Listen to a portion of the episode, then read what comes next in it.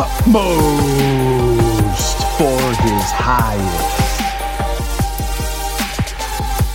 Praise God for Utmost for His Highest. If you want to follow along, you can do so by going to utmost.org.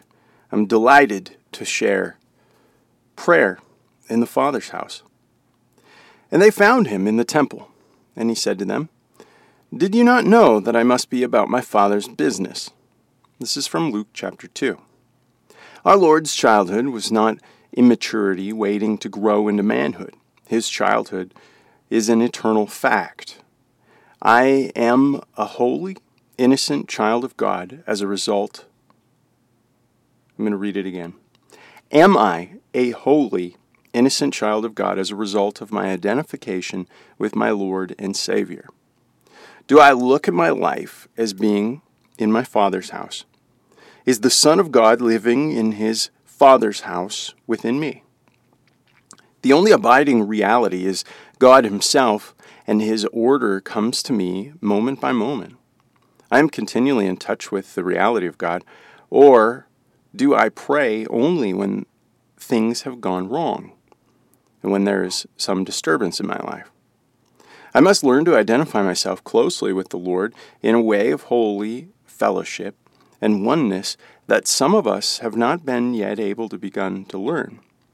I must be about my Father's business, and I must learn to live every moment of my life in my Father's house. Think about your own circumstances. Are you so closely identified with the Lord's life that you are simply a child of God, continually talking to Him and realizing that everything comes from His hand? This is the eternal child in you living in His Father's house.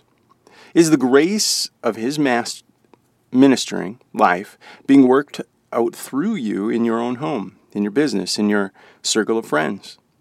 Have you been wondering why you are going through certain circumstances? In fact, it is not that you have to go through them. It is because of your relationship with the Son of God who comes through the providential will of his Father into your life. You must allow him to have his way within you, staying in perfect oneness with him. The life of your Lord is to simply become vital, simple life. And the way he worked and lived among people here on earth must be the way he works and lives in you. So, Lord, I pray that you would do that work in me today. I'm a little shot down, and I don't want to be. And I ask for your filling and renewing of the Holy Spirit, Lord, that I would just be a child following my dad. And for anyone listening, I'd pray the same. In Jesus' name, amen.